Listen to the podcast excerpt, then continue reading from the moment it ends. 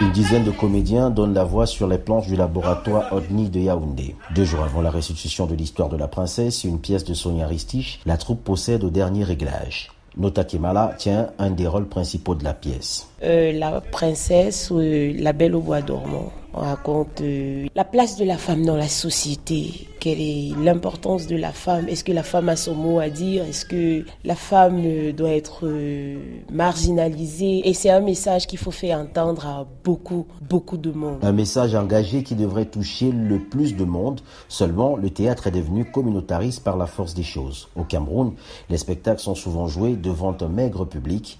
Les web-séries sont plus à la mode, constate Yvette Mensa, comédienne. Le public s'est focalisé sur l'Internet, sur la web série. Du coup, le, théâtre s'est senti un peu isolé. Même nos propres familles ne viennent pas souvent. Quelqu'un qui a de la notoriété sur Internet, c'est quelqu'un que les gens aimeraient suivre partout. Pourquoi pas au théâtre? Et si la solution était de ramener ces personnes populaires sur Internet dans les théâtres?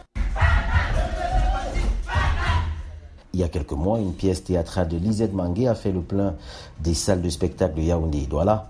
L'une des trois comédiennes, Aïssa Tunjayou, s'est servie de sa popularité acquise sur les réseaux sociaux pour ramener ses followers dans la salle. J'avais fait un live euh, Facebook pour montrer comment se préparer, comment on faisait les derniers filages et tout. Et je postais les affiches de Yaoundé, de Douala et je faisais les directs avant le spectacle.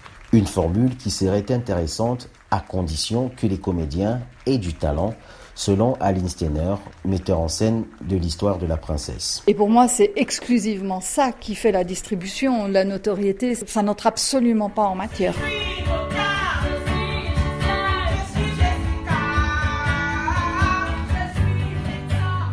Il y a peu, personne n'aurait mis une pièce sur le retour du public dans les salles.